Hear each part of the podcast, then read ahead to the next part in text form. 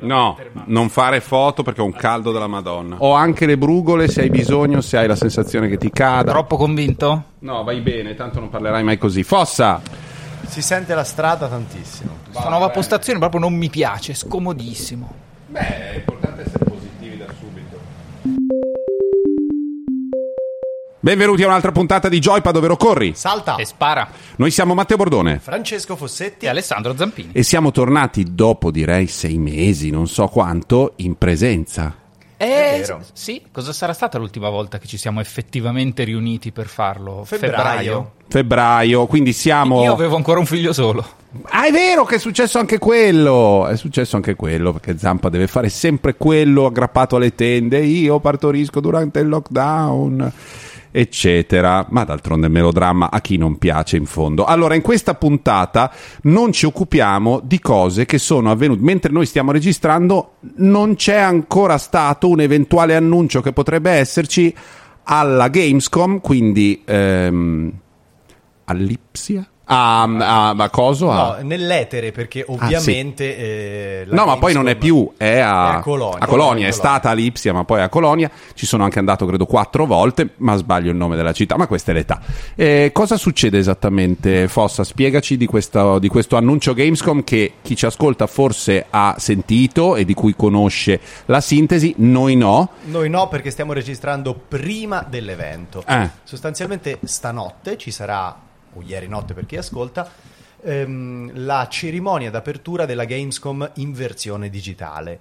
E arriverà qualche annuncio nuovo, ci sarà anche Sony eh, che mostrerà il gameplay di eh, un'esclusiva PlayStation 5 e potrebbe anche succedere E qual è questa esclusiva? Ratchet Clank. Ah, ok. E potrebbe anche succedere che magari arrivi qualche annuncio più importante come prezzi, date di lancio, apertura dei preordini, ma noi non lo sappiamo. Non lo sappiamo e avevamo tutto un carico di contenuti, per quanto l'estate non, non avesse tanto in serbo per i videogiocatori, in realtà poi non avendo fatto eh, Joypad per più di un mese, di roba di cui parlare ce n'è, ci dedichiamo a quella e poi tutta la questione uscite, autunno, eccetera, la affronteremo poi. Zampa, le tue emozioni ri- rispetto a questa Gamescom? Io, mh, allora, la Gamescom mi ha sempre lasciato tiepidina, più che altro perché è frequentata da centinaia di migliaia di tedeschi senza alcun tipo di rispetto per la persona altrui e un distanziamento nullo.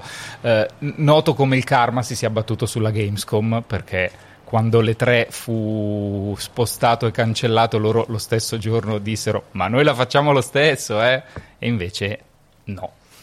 E, Ci hanno mh, fatto una mazza. sulla invece opportunità di presentare il prezzo, io ci spero, anche se secondo me fa un po' pugni con la strategia bersaniana de- di PlayStation in quest'ultimo, Attendista, in attendista. quest'ultimo mese, che chiaramente si sta fingendo morta perché Microsoft sta facendo di tutto per suicidarsi, ma lo possiamo vedere anche più tardi. Esatto. E allora cominciamo con i nostri, mh, il nostro primo argomento, eh, ovvero Epic contro Apple, Google e la civiltà oc- occidentale.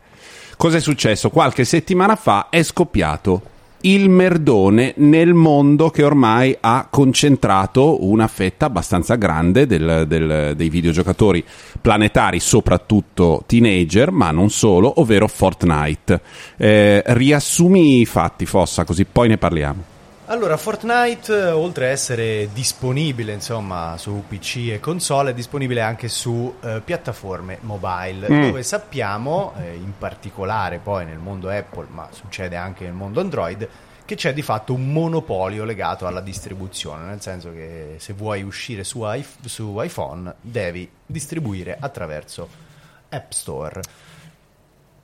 Zampa lo vedo già sul piede di guerra, è la, è la pura e semplice verità. È il- Non sono sicuro. Forse la parola monopolio lo lascia non un sono po' perplesso. sicuro, ma credo che questo sia forse la Corte Suprema degli Stati Uniti che lo deciderà. eh, se monopolio è corretto riferendoci allo store del produttore che fa tutto. C'è una- e credo c'è che sia sola- sostanziale anche nel Dal poi punto di vista nel- legale, sì. nella vice- in come si svilupperà questa vicenda. Vabbè, c'è una sola soglia d'ingresso sostanzialmente. Sì. Anche su Android è vero che ci sono anche degli store proprietari come quello di Samsung, ma è Google che controlla diciamo, la quasi totalità delle applicazioni. Eh, entrambi questi store trattengono il 30% di tutte le transazioni, non solo quando tu acquisti l'app, ma anche se fai delle transazioni in game. Eh, Epic a un certo punto ha detto io non ci sto più e ha trovato un modo perché aveva problemi di, di liquidità, sì, liquidità, sì, esatto. sì, e, di, e, di, ricavi, cioè proprio facevano fatica a stare dietro. Prego. E ha trovato un modo per aggirare questo sistema, fra l'altro non solo ehm, contravvenendo proprio a quelle che erano le, le regole, le, le, il contratto il che hanno firmato che con hanno Apple, firmato, ma anche facendo di tutto per fare incazzare Apple. Cioè tu quando acquistavi qualcosa all'interno di Fortnite in versione eh, iOS c'era scritto vuoi pagare 9 euro dando dei soldi anche a Apple oppure solo 7 euro dando i soldi solo a noi? Credo arrivasse anche personalmente una notifica a Tim Cook con una pernacchia per esatto. ogni transazione. Stronzo! eh, chi ha messo? Cos'è da? Niente. E, ehm, e vabbè, questo ovviamente insomma era una aperta violazione del contratto e quindi Apple ha mh, rimosso, cioè ha annunciato che avrebbe rimosso eh, Fortnite dall'App Store. Lo ha anche fatto.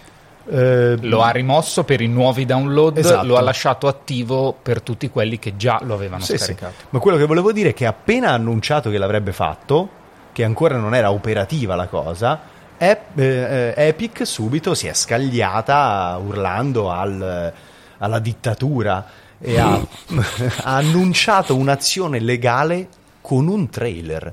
Cioè aveva già pronta non solo l'avvertenza di 160 pagine, una roba del genere, ma anche un trailer in cui accusava Apple di essere la causa de- di una società distopica modello quella raccontata in 1984. Trailer, tra l'altro, che fa il verso a una pubblicità storica di esatto. Ridley sì. Scott proprio dei Mac. Quindi sì, la roba... pubblicità dell'arrivo del Macintosh che riprendeva 1984 di Orwell e c'era la scena di quello che entra nella sala in cui ehm, il, grande, il, il, fratello maggiore, tradotto erroneamente grande fratello tanti anni fa, e ormai ce lo teniamo, sta parlando dallo schermo, arriva uno, tira un martello, pubblicità che andò in onda nel Super Bowl dell'84, se non sbaglio, e, e che voleva dire il mondo dei dei PC è un mondo tutto uguale, tu pensa diversamente e prenditi il Mac. Le cose poi sono cambiate molto, però l'idea che Fortnite, che è la cosa più vicina um, alla Cina dei videogiochi, eh, proprio esi- letteralmente, è letteralmente vicina alla Cina Fortnite, perché è di um, Tencent, c'è un 40, pezzo di Tencent. Il 40% di Epic Games è di Tencent. Epic comunque è ancora controllata di fatto totalmente da Tim Sweeney, che è il suo, sì. il suo fondatore però quando il terzo fornitore di servizi internet dopo Google e Apple, che è Tencent, controlla il 40% della tua compagnia. Che va contro le altre due. Che guarda caso punta a un po' a sradicare la, il concetto stesso degli App Store, che è un concetto ancora più grande rispetto solo a quello del gaming. Secondo me un po' di voce in capitolo ce l'hanno. Mm, mm.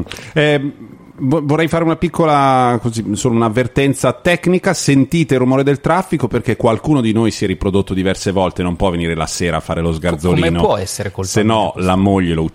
Quindi stiamo registrando di giorno e fuori da casa mia fa caldo, passano le macchine. Quindi ricorda un po' il live di Mariottide at Autogrill insieme a Billy Ballo, questa cosa si sentono le macchine passare, però questa puntata va così. Mi fa molto piacere mh, mm, che tu abbia scelto di puntare il dito contro di me e non, ad esempio, contro Fossetti che sarà in diretta oggi 14 ore occupando anche la serata, ma va bene così. Bene così, ma sì. sì D'altra parte, tu che non hai figli non puoi capire. Bravissimo, bravissimo. E cosa pensiamo di questa questione? L'idea che tutta una, una fetta di adolescenti impallinati di videogiochi, forse che per la prima o la seconda volta nella loro vita hanno abbracciato un gioco con questa convinzione, magari prima hanno fatto un po' di Minecraft, chi lo sa, eh, siano spinti in questa battaglia un po' a 5 stelle contro il potere da una rappresentazione gigante del potere, come ci lascia? Da un punto di vista diciamo distaccato e logico fa abbastanza ridere perché è come se tu avessi un sondaggio che ti dice tifi per la multinazionale 1 o la multinazionale 2 eh sì. dall'altro è, forse inizia a essere anche probabilmente un pelo preoccupante perché l'ultima volta che furono mobilitati eh, in questo modo schiere di giocatori arrabbiati è stato quasi dieci anni fa e non è finita molto bene soprattutto per chi non ha un pene quindi, cioè era il Gamergate. Esattamente. Mm. Io mi sembra davvero un, una questione pretestuosa. alla lunga è finita bene. Siamo nell'anno di The Last of Us 2. Alla lunga è finita benissimo. All'inizio no, non è finita, cioè non è, iniziata male e è finita sì, bene. Per, per, i videogiochi, per quello che poi ha lasciato il Gamersgate, per le possibilità di coalizzarsi ah, certo, certo. verso obiettivi eh, comuni, vabbè. non lo so se ci è andata. Non c'era QAnon e ancora non sapevamo la verità sul mondo. Tu cosa ne pensi, Fossa, della questione? Eh, io penso che quella di Epic sia un'enorme paraculata e che attività e iniziative di questo tipo andrebbero mh, regolamentate, supervisionate e nel caso anche sanzionate, nel senso che non puoi mobilitare, militarizzare eh, i tuoi utenti con, per una crociata che è chiaramente solo ed esclusivamente economica. C'è anche da dire che per alcuni sviluppatori eh, il fatto che ci sia, mi perdonerà Zampa se continuo a usare questa, questo termine, ma un sistema di distribuzione che è di fatto monopolistico potrebbe anche rappresentare un problema, nel senso che eh, magari ecco, senza alternative le voci degli sviluppatori, anche quelle un po' più piccoline, difficilmente possono venire ascoltate e se qualcuno chiede invece che un 30%, magari un, non lo so, un, uh, un sistema di tassazione proporzionale o insomma sì, ho capito cosa sistemi intendi. alternativi, ecco, potrebbe, voce potrebbe anche non essere ascoltata. Quindi, alla fine, la mia speranza è che questa, eh, questo guazzabuglio, questa schermaglia fra due giganti possa portare un po' di vantaggio, magari a qualcuno che la voce di Epic e Tencent non ce l'ha.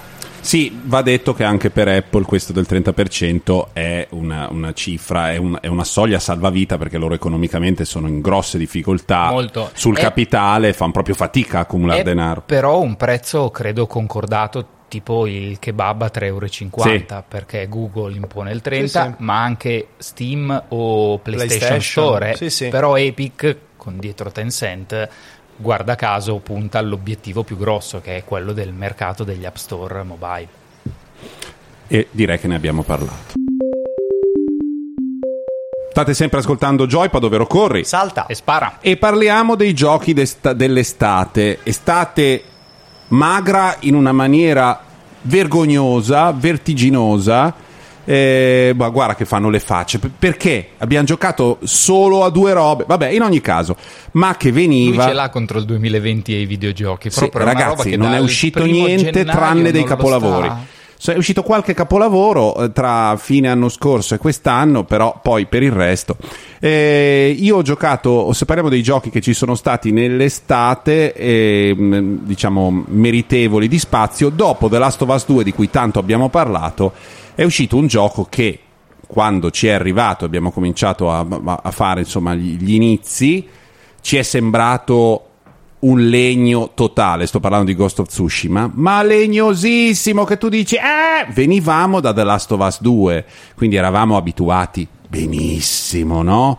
Ore e ore di gioco nella meraviglia di un gameplay totale, con la storia incredibile, con i personaggi fantastici, tutto bellissimo, eh? e poi arriviamo a un gioco che non ha quei contenuti, non ha quegli investimenti, non ha quella qualità. Chi vuole, forse, mm, chi vuole raccontare che cos'è Ghost of Tsushima? Ne sai più tu, Foss? Allora, Ghost of Tsushima è un, eh, un'avventura open world a mondo aperto, eh, ambientata nel, sull'isola di Tsushima alla fine del XIII secolo. Eh, racconta appunto dell'invasione dei mongoli da parte dei mongoli di quest'isola che la usarono come ponte poi, la volevano usare come ponte per raggiungere il Giappone ehm, e racconta insomma dei, di uno dei samurai che eh, è di stanza su quest'isola che si oppone da solo inizialmente poi raccogliendo il consenso insomma, di, alcuni, di alcuni altri personaggi all'invasione mongola. È un- Piccolo esercito di Boronterosi. Esatto,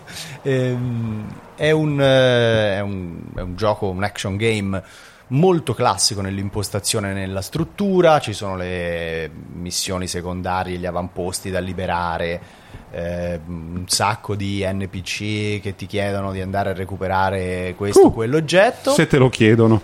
Eh, Uh. ehm, ed è un, insomma, un, un gioco che è piaciuto molto al pubblico, è entrato molto nelle grazie del pubblico, soprattutto perché rappresenta in effetti in maniera molto molto efficace il Giappone medievale Sì. e la Quanto sua ci piace a noi cultura. quell'ambientazione.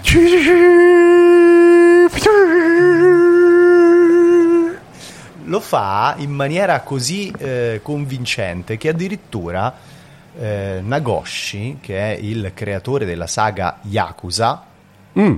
Ha detto: Ma questo è un gioco che noi giapponesi avremmo dovuto fare anni fa. Perché non abbiamo amore per la nostra cultura Vabbè. e lo lasciamo fare, cioè lasciamo che una software house americana sviluppi una cosa del genere? Lui, ehm, Nagoshi, ha creato appunto la saga Yakuza che racconta dell'impasto sociale e culturale giapponese odierno, Sì. attuale. Ehm, e quindi insomma è stato un gioco che ha colpito molto anche il pubblico nipponico. eh, però al di là di, questo, di questa ricostruzione appunto dell'impasto culturale, in effetti la struttura a livello ludico, insomma, è un prodotto non, non- non esplosivo. Disperato per il 2020, l'estate, il caldo e... beh, L'ho è uno dei pochi giochi che ho fatto nella sua interezza, cioè io adesso sono a un punto in cui mi muovo nei villaggi e c'è la gente che si inchina, ah, eh, il ghost, il fantasma, fantastico, stupendo, meraviglioso e quando ci sono anche i combattimenti più incazzati con quattro arriva il flauto e li ho uccisi tutti. Quindi è un gioco molto decorativo, Sì. Molto pittorico e, e con questi elementi, addirittura in un tasto molto facile, molto mm, facilmente raggiungibile del pad c'è la modalità fotografica che di solito è nascosta nelle opzioni se uno vuole fare una foto allo schermo. Invece il gioco ha proprio una, una, mm, vocazione pittorica e decorativa ha delle sequenze cinematiche che durano più o meno fino a che non ti viene una calcolosi della cistifella e te la devono togliere perché non sono saltabili. Una scrittura legnosissima in cui tutto il tempo le persone ti fermano e ti dicono nel nome dell'onore della casata Matsunori. Ma anche qualche difetto? La cosa carina è che la parte RPG, la parte di crescita del personaggio, ehm, le meccaniche di combattimento e diciamo il flusso del, del- del- del gioco ehm, alla Assassin's Creed, cioè la ricerca di un obiettivo diverso uno dopo l'altro, il movimento sulla mappa, ehm, il cavallo, la relazione con, con la fisicità delle cose è sufficientemente morbido e piacevole se uno gli dedica del tempo per trovare lì della qualità. Se hai tanto tempo, ti diverti. Eh, c'è una cosa che per me che non ho senso dell'orientamento è fantastica, cioè per conoscere l'obiettivo della mappa è il vento a portarti, non c'è bisogno di vedere una, una scritta magica per terra. Quindi non devi tornare sulla mappa una volta che l'hai messo, ehm, il vento ti dice dove devi andare. Eh, diciamo che dopo The Last of Us 2 sarebbe sembrato molto legnoso anche un gioco poco legnoso come un bel Assassin's Creed. Questo è molto più gnucco di quello, però qualche freccia al suo arco ce l'ha, non riesco ad andare sopra il 7. Anche io 7 lo dico come Porca, voto normale. numeri, Joypad fa, fa dei numeri. No, ma dico sette- Tira fuori. dico sette È proprio come- la nuova stagione questa. eh. Non 7 come voto videoludico dove se una cosa è appena carina prende 8 e mezzo. 7 normale nella vita reale. Beh, Eh, sette, ne- se è nella vita reale, più che discreto. Sì, forse dovrei dare 6 e mezzo. Non lo so. No. Insomma, Eh, C'è stata, c'è stata fra l'altro una diatriba disperata perché le recensioni italiane sono Molto rimaste, visto. sono rimaste in quell'intorno lì, Eh. sette e mezzo. eh. In America sono- hanno sparato altissimo. Perché sono andati a fare la pipì mentre i personaggi ti dicevano Oh, my, my grandfather Sì. used to be oh", e te la raccontano per ore. diciassettesima volta. Ma lei è sopravvissuto. Ma voi siete il fantasma di Tsushima. Ah, Prendete questo, è tutto quello che posso dare. Una pesantezza, nessuno dice una battuta. Ci sono due personaggi femminili che sono una una menata e l'altra una fucilata in un piede che hanno solo del rancore da esprimere. E tu che devi dire?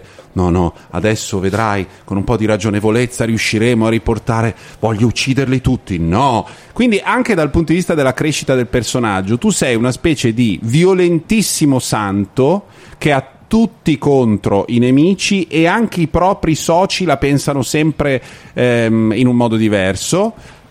E per tutto il tempo dici no, cerchiamo di essere ragionevoli. E poi squarti 50 persone, non lasciare che il rancore ti guidi e poi ne ammazzi altri 30, tutto così. Va bene, io direi che ne abbiamo parlato abbastanza. Possiamo parlare anche degli altri titoli che, che, sono, che hanno caratterizzato le quest'estate. decine di titoli usciti Esatto. quest'estate. Eh, sì, sono io quello che ha le menate col 2020. Paper Mario, chi dei tre ci ha giocato tanto? Io poco. Mm, io abbastanza. Io l'ho Sono finito. un super Oh. fan in realtà della serie dal portale millenario. Che è era ancora su l'episodio migliore. A mani basse. C'è da dire che... eh, Dov'era, dov'era il portale millenario? Cubo. GameCube. Eh, eh, che bello oggetto. Questo episodio Origami Kingdom. O- eh, di Origami King. eh, Perché quando io parlo del mio gioco preferito per il Cube, cioè Resident Evil, mm, voi tirate sempre fuori la statua di Napoleone e me lo smerdate? Eh, eh, eh, andiamo avanti. Quello sono io, perché in Resident Evil 4 c'è una statua di un nano gigante vestito da Napoleone. Nessuno se lo ricorda, ma no, io non me lo ricordo. No, c'è, c'è. Fidati. C'è, di- è tipo in pietra, è Sì, tipo sì. grigiona o in acciaio. Ma rientra tra i pro o tra i contro? No, è contro di te. Ah, tra i pro del gioco? Eh. No, lo dimentichi perché sono belli i livelli nella miniera, il livello nella casa, Il te lo dimentichi, però la canaglia qua è sempre... no. Vorrei ricordare la statua di Napoleone Nano. Vabbè, comunque, andiamo avanti con Paper Mario per Switch. E mm, questo fa però passi avanti notevoli rispetto a quelli per eh, quello per eh, 3DS e in parte anche a quello per Wii. sì, sono d'accordo. Fa, torna un po' eh, a seguire la strada del, del portale millenario, quindi cercando di fare un'avventura un po' più legata al canone classico della serie e dando un po' un'impronta RPG, anche se eh, di fatto lava via tutta la parte dei combattimenti che sono trasformati quasi in un minigioco. Sì, in una fatto. sorta di puzzle game. eh, con Ah, sì, cui vero, sì. Bisogna eh, mettere in linea, ruotare una specie di scacchiera circolare. come quella delle freccette. Mm. È fatti- praticamente fatta così, tu la devi ruotare per mettere tutti in fila i nemici e poi saltarci sopra. Questo ti dà un bonus all'attacco e ti permette di ucciderli. Quindi è proprio un enigma mh, legato proprio alla spazialità. Devi mh, ricomporre, diciamo, delle file. Sì, ma è un avversari. abbastanza Sì, semplice. perché sì, sì. credo che la centralità di questo gioco sia più legata alla- all'esplorazione Sì. e a girare per questo mondo che è oggettivamente e visivamente bellissimo e coloratissimo. È sempre, eh, la serie Paper Mario è sempre stata un po' più, un po' più pop rispetto al canone principale, ci sono un sacco di tiratine, di, di alzate di gomito, di battutine. Eh, l'ho trovato più che piacevole, eh, forse gli manca un po', un po' di spunto, però insomma una trentina di ore ben fatte. Sì, sì, sono d'accordo. Fra l'altro, il mondo è tutto fatto appunto di carta e cartone e di origami.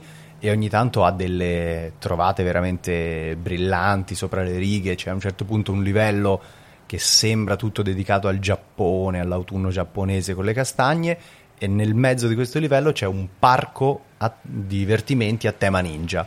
Quindi, insomma, è sempre... Non, fosse, non fosse esistito Terraway di Media Sì. Molecule, sarebbe stato forse il più bel gioco a tema origami del, Sì, è vero. Perché è tutto di carta e perché è molto giocherelloso, Perché no? è bello, sfrutta bene questi. È come se fosse un libro pop-up gigante dove tu ogni volta giri una pagina quando cambi uno dei cinque regni che devi, che devi esplorare e hai sempre una trovatina e sempre una, una bella idea. E l'ultimo dettaglio è scritto benissimo, secondo me. In certi momenti, cioè, gioca proprio con le parole, fa, mh, è divertente. Per esempio, ci sono dei ne- degli enormi nemici di cartapesta, che sono i nemici cartapestiferi. Ah, sì, è anche molto, trado- è molto ben Sì, localizzato, sì, molto ben tradotto come spesso la roba Nintendo perché non hanno paura di inventare nuove parole e quando inventano nuove parole lo fanno in modo sempre giocherelloso. Io ehm, e Fossa, che siamo quelli che hanno fatto lettere tutti gne gne gne, quando vediamo il neologismo bello, tutti eh, eh, che bravi che inventate nuove parole, no? Sì, Direi che succede questo. Abbiamo parlato di Paper Mario per Switch, ma c'è un altro gioco che io ho intravisto, ma che non ho tanto, si dice mi pare in Francia cagato. Raccontatemi Fall Guys. Eh, Fall Guys parto io, poi Fossa continua pure tu. È un piccolo, forse prima del lancio, perché ha avuto un successo enorme, anche perché sono stati bravi a metterlo tra i giochi gratuiti di agosto di PlayStation Plus. Che Eh, fra l'altro è stata la stessa strategia con cui avevano lanciato Rocket League. È vero. Quindi vero. è proprio un- diciamo, una spinta importante. Per contestualizzarlo, e se cercate Fall Guys su internet, la prima cosa che di solito vedrete vicino è Takeshi's Castle, perché di fatto è come dovete immaginarlo come un gioco online eh, dove ci sono 60 patate di 1,80 m con delle mani e delle braccia cortissime che fanno un eh, gioco televisivo esattamente come Takeshi's Castle o mai dire Banzai, diviso in round, dove eh, va avanti chi riesce a superare il round precedente. Alla fine eh, chi riesce a prendere la corona è il vincitore di quella, di quella partita, come fosse Fortnite ma senza voler invadere gli Stati Uniti. Ehm, ricordiamo che Takeshi Kitano, che è lo stesso di Takeshi's Castle, in Giappone è, è- è noto molto come personalità televisiva pura, un sacco di programmi, un sacco di robe così. Una palma d'oro. No, e poi altrove è, eh, qualcuno ha detto che è uno che in casa è Martufello e fuori Antonioni. Eh, in realtà è un personaggio più complesso, ma ehm, mi fa molto piacere che il suo lascito e la sua tradizione arrivino fino, in qualche misura fino a Fall Guys, almeno per noi italiani che Beh, abbiamo eh. conosciuto quel programma lì. Poi in Giappone ce n'è diversi di programmi con gente che fa delle cose goffe, non ce la fa, però quello è comunque un po' un monumento. Quello è Fall Guys è esattamente quello. Alcuni dei minigiochi sono presi, credo, direttamente dalla, d- dalla serie perché devi correre per un percorso cercando di eh, sfondare una parete, una è di carta Sì. e le altre sono un po' più rigide.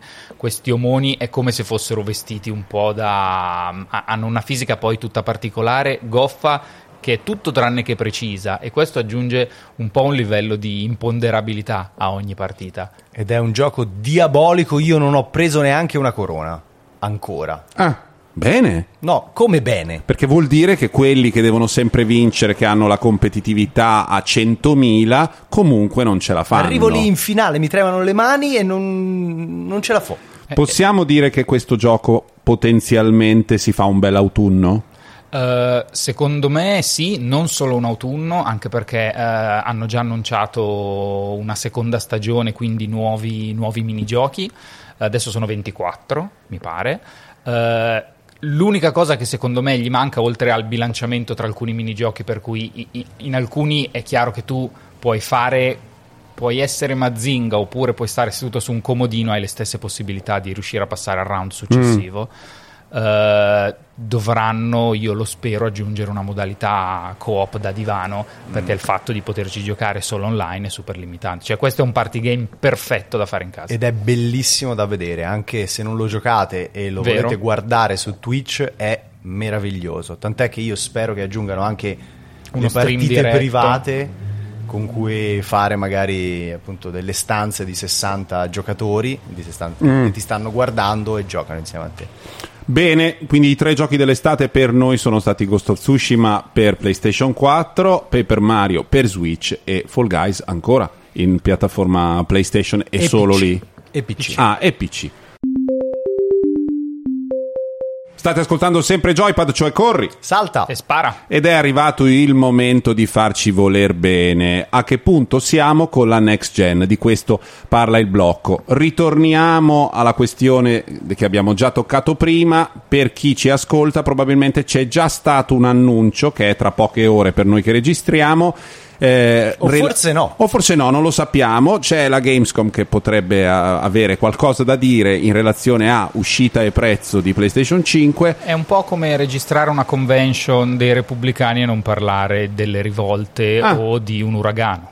Esattamente, bravo, bravo. Però ci possiamo riagganciare appunto a quello che Zampa scriveva in scaletta dicendo che se questo annuncio non dovesse arrivare stasera per noi o non dovesse essere arrivato, sarebbe la conferma che Sony insiste in questa sua strategia che Zampa definiva Quella di Bersani e del PD. Forse Loro- più di Zingaretti. di Zingaretti. Bersani, anche prima ho detto Bersani. Sì, hai detto vero? Bersani, non capivo, mi sembrava molto di, di- di taglio. Zingaretti. Zingaretti, Zi- beh, lo stiamo dicendo come per dargli un merito particolare, Sì, sì. che è quello di aver steso un partito e fingerlo morto. Ma a parte questo, eh, d'altra parte a Sony, Sony perché dovrebbe esporsi quando, stando in un angolo, sta facendo fare a Microsoft di fatto un suicidio comunicativo E- ri- pochi precedenti? Ri- ricapitoliamo, spieghiamo cosa ha fatto Microsoft in eh, queste settimane, in questi mesi. Allora, io mh, giusto un, un- un piccolo recap da un po' più indietro. Tutto il- l'avvicinamento a questa, a questa nuova generazione di console si è contraddistinto per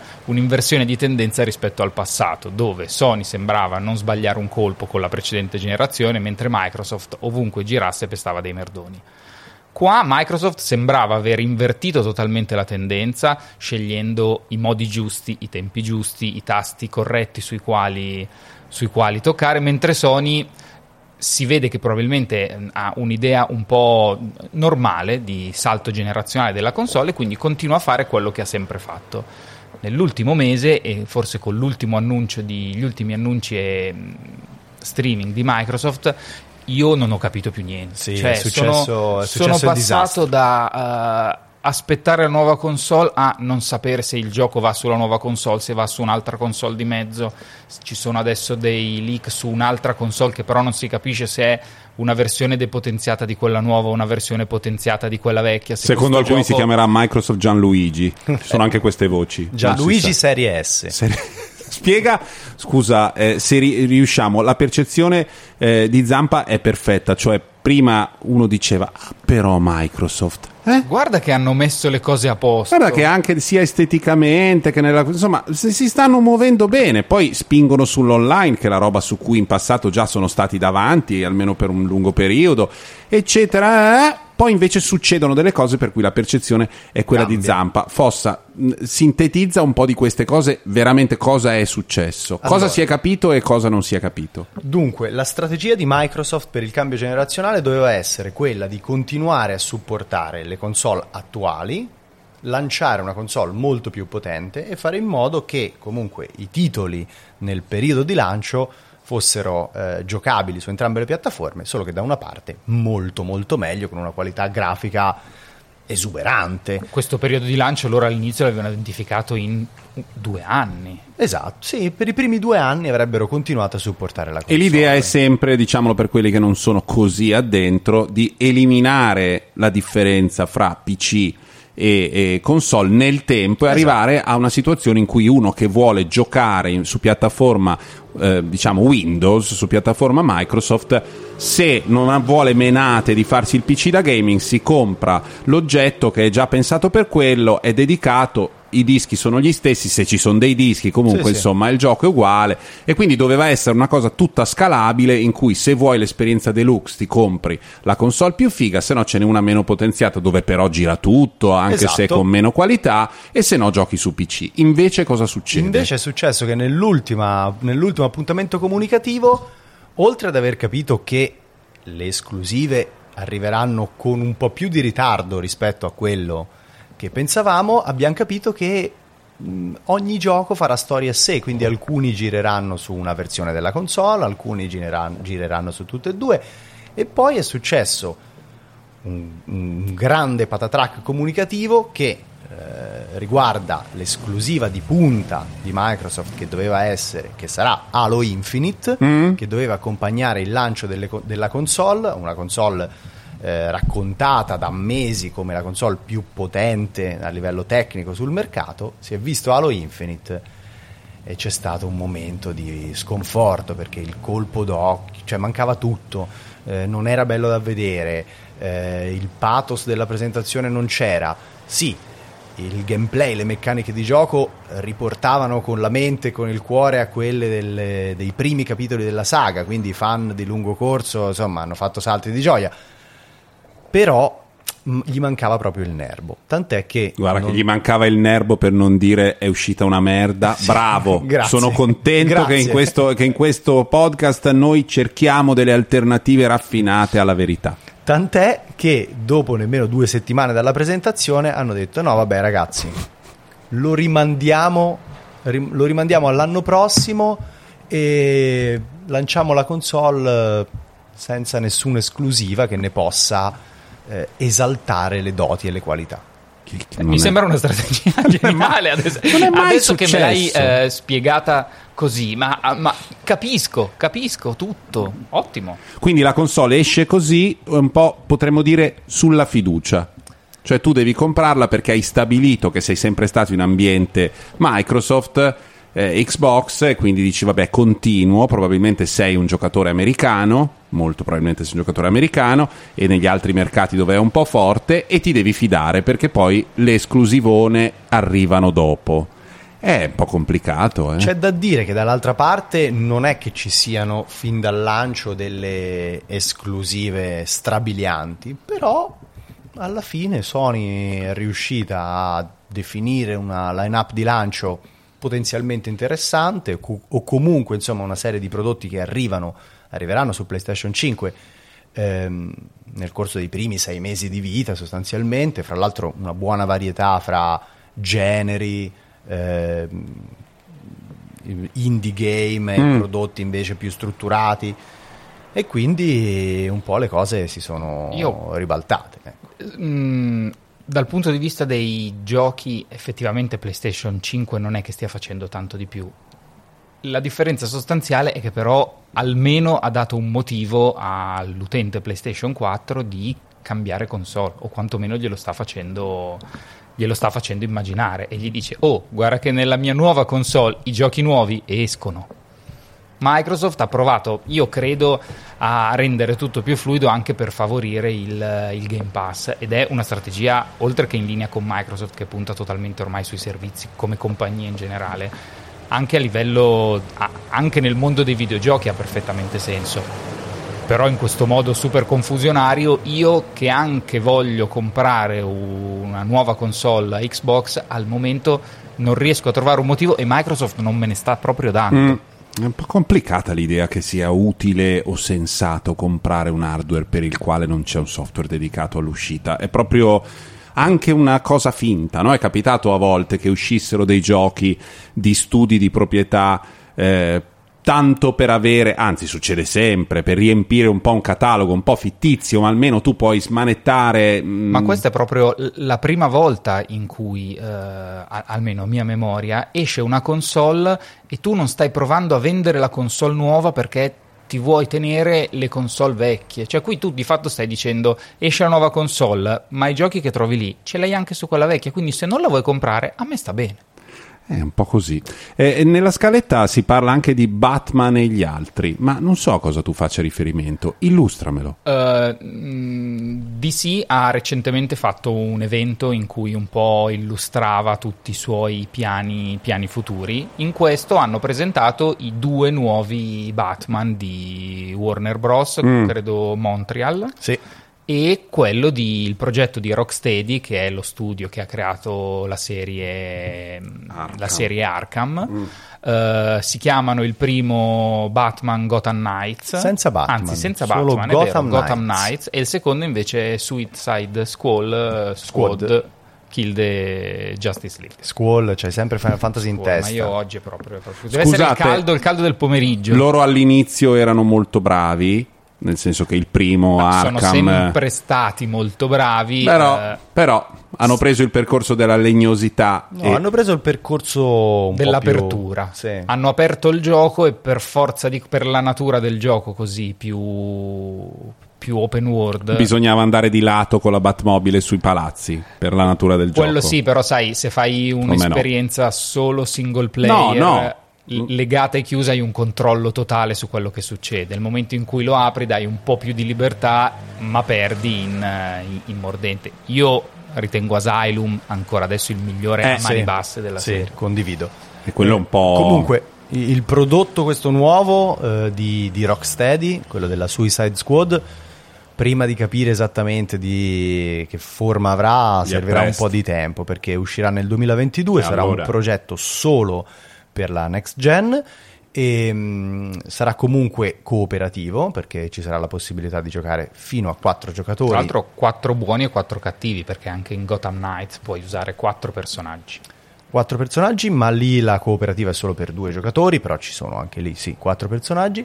Comunque Suicide Squad eh, loro parlano anche di un'apertura in direzione delle sparatorie, quindi insomma, vediamo un po' che Mm. cosa sarà. E cambia completamente ambientazione perché non siamo più a Gotham, siamo a Metropolis. Ok. Eh, mentre Gotham Knights si torna qui invece a Gotham, ma in una timeline alternativa a quella della serie Arkham, quindi è un um, insomma, devia da quella Sì, sì, sì, sì. Eh, Batman è morto e bisogna interpretare i quattro membri della Bat Family, quindi Batgirl, Robin, Nightwing e Cappuccio Rosso. Ah, ok. Va bene, non so qua- cosa sperare e pensare, ma forse un parere con due anni di anticipo è un po' troppo senza aver visto una mazza, quindi poi vedremo, l'abbiamo annunciato. Però c'è Batman. Anzi, no, tecnicamente credo che Batman non ci sia in nessuno dei Nessuno due giochi. dei due, no. E allora c'è la memoria di un Batman morto e sparito. E allora sapete cosa? Non vi andava bene Batman, guardavate la scaletta prima e lo cancellavate prima. Bene, stiamo arrivando alla fine di questa eh, puntata e dobbiamo fare le nostre confessioni, cioè raccontiamo eh, a cosa abbiamo giocato durante l'estate. Oltre a quelli che mh, vi abbiamo descritto prima, che erano un po' diciamo le nuove uscite Sì. dell'estate, eh, io, a parte quello, ho ripreso in mano Hollow Knight, ri- ricordandomi perché lo avevo abbandonato la prima volta e quanto sono un totale incapace con quel tipo di giochi. Mm? Credo di essere forse alla 45esima ora e di aver sbloccato forse due aree, forse tre. Puoi, puoi dire che cos'è Hollow Knight per chi non l'avesse presente? Hollow Knight è un piccolo gioco meraviglioso di cui abbiamo già parlato, eh, un, eh, un- un Souls-like di fatto, eh, però bidimensionale, eh, con una forte componente di esplorazione e dei combattimenti con eh, mostri normali e boss anche abbastanza, abbastanza incazzati.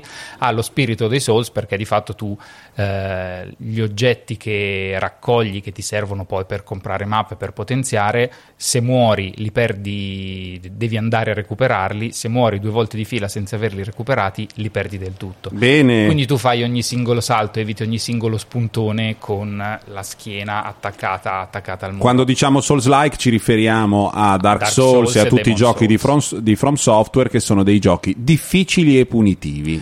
Qui è difficile, punitivo un po' meno degli altri, probabilmente a parte per me, ha però un'atmosfera e una direzione artistica stellare, soprattutto perché è fatto da un team di forse 5 o 6 persone. Forse tre. Ancora meno. Secondo me sì. Il primo l'hanno fatto in tre. Cioè, volete dirmi che noi in tre facciamo questo podcast e Che loro, loro in fanno- tre hanno fatto Hollow Sì, Knight? che ha una direzione artistica spettacolare. Scusa, noi in tre abbiamo fatto anche due figli, eh, uno durante il lockdown, non scherziamo. Prego. Allora, io a cosa ho giocato? Sempre e solo a Ghost of Tsushima in maniera autistica e fastidiosa, tranne una piccola appendice di cui parlo poi perché poi diamo tre consigli e io devo dare un consiglio che però non va bene. Ah no, no, no, no, no, no. No, allora lo dico qui, perché nei consigli voglio parlare di un'altra cosa. Ehm, ho giocato un pochino a Governor of Poker 3 su Steam. Questo è il livello della mia frustrazione. Su Steam, da cosa? A cosa riesci a accedere a Steam? Dal Mac? Dal Mac. Vabbè, un gioco di poker, coppia d'assi, jack e donna, quelle cose lì. Ho giocato a quello. Se poi volete continuare a prendermi in giro perché ho giocato solo a Ghost of Tsushima e perché sostengo che non stia uscendo una mazza, andate avanti. Ma io mi sono ritrovato nelle, forse ultime due settimane ecco, a giocare a Governor of Poker con i soldi finti online con degli sconosciuti del Wisconsin. Fossa. Io invece, come Zampa, mi sono dato ai titoli bidimensionali e ho giocato a eh, Carry On, che è un prodotto particolare in cui si interpreta un mostro tentacolare che deve uccidere tutti quanti e distruggere il laboratorio in cui è trattenuto. Ha una impostazione da platform, eh, mh, secondo me, molto divertente. Per Eh, PC? per PC, ma penso che ci sia su tutte le piattaforme, non vorrei sbagliare. Eh, l'altro titolo a cui ho giocato si chiama Spiritfarer ed è un prodotto in cui tu sei, prendi il posto di Caronte e devi traghettare le anime verso l'aldilà.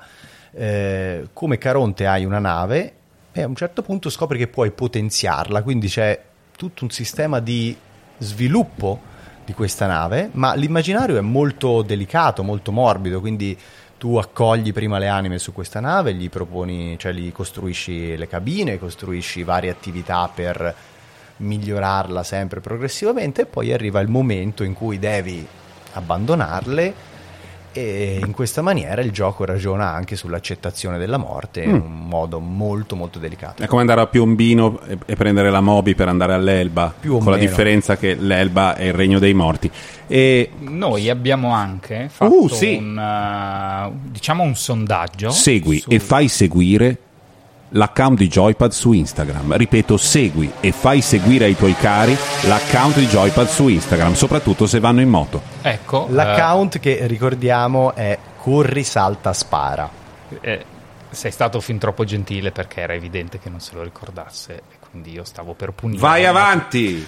Eh, si vede che la nostra community un po' probabilmente riflette quello che siamo noi, perché io vi voglio dire che c'è stato un solo Fortnite, ci sono stati almeno... Abbiamo fatto un sondaggio per Abbiamo sapere. fatto un eh. sondaggio per chiedere a cosa avesse giocato la gente in estate e dicevo c'è stato un solo Fortnite, diversi Europa Universalis 4, Ottimo. Cosa eh, cazzo è Europa Universale? The Last of Us 2 a profusione, eh, Zelda e va sempre bene, Bioshock 1, Bello, bel recupero, sempre bene.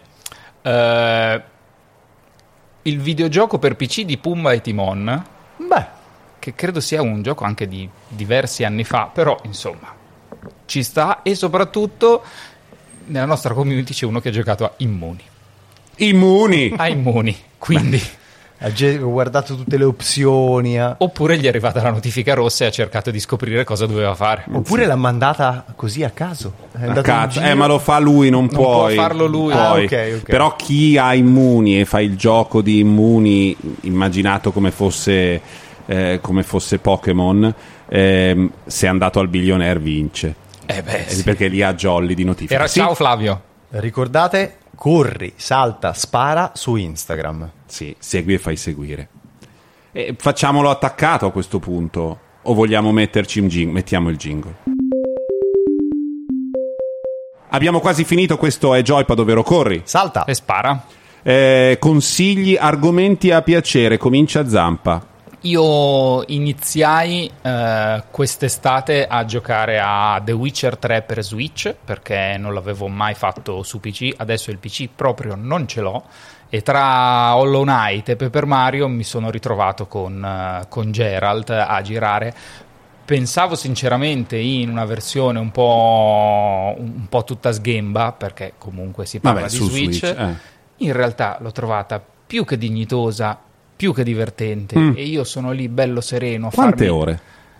Allora, le mie saranno adesso una ventina, credo che me ne manchino per i tempi in cui ci metto io altre 6 o 700. Eh sì, per perché The Witcher eh, ha quel problema un po' della leggerissima prolissità. fine. Hollow Knight è uscito tre anni fa e io sono a metà adesso, Sì, quindi sì. no- non vedo perché dobbiate, Farei un altro figlio, dobbiate ci mettermi, mettermi fretta.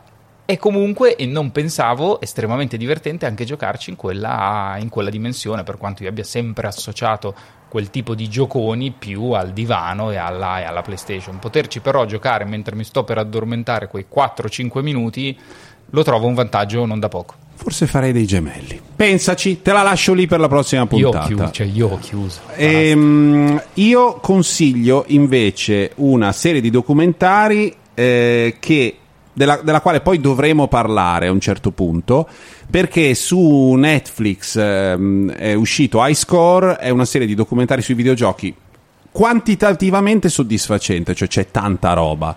Interviste con i protagonisti gli autori le persone va bene. Lo stile, il tono sono eh, abbastanza scanzonati senza esserlo troppo, qualche volta ah, dai su, dai, vieni al dunque. Sappiamo che sono anni di diluizione di qualunque contenuto, però qui la ciccia c'è, eh, alcune scelte no, editoriali, ne parlavamo ehm, qualche giorno fa con Fossa, sono decisamente discutibili, forse perché devi cucinare con quello che hai nel frigo eh, e quindi parlare di videogiochi per un produttore indipendente di audiovisivi eh, ha sempre a che fare con le persone con le quali riesci a parlare, quelli che riesci a intervistare, altri non te li danno, non te li concedono, hanno da fare, eccetera. Però è un documentarione sui videogiochi che ne racconta la storia anche con, con un certo slancio e l'autore di Space Invaders nella prima puntata. Eh, è molto carino quando dice abbiamo provato a mettere degli omini e funzionava molto bene, però non bisogna sparare alle persone.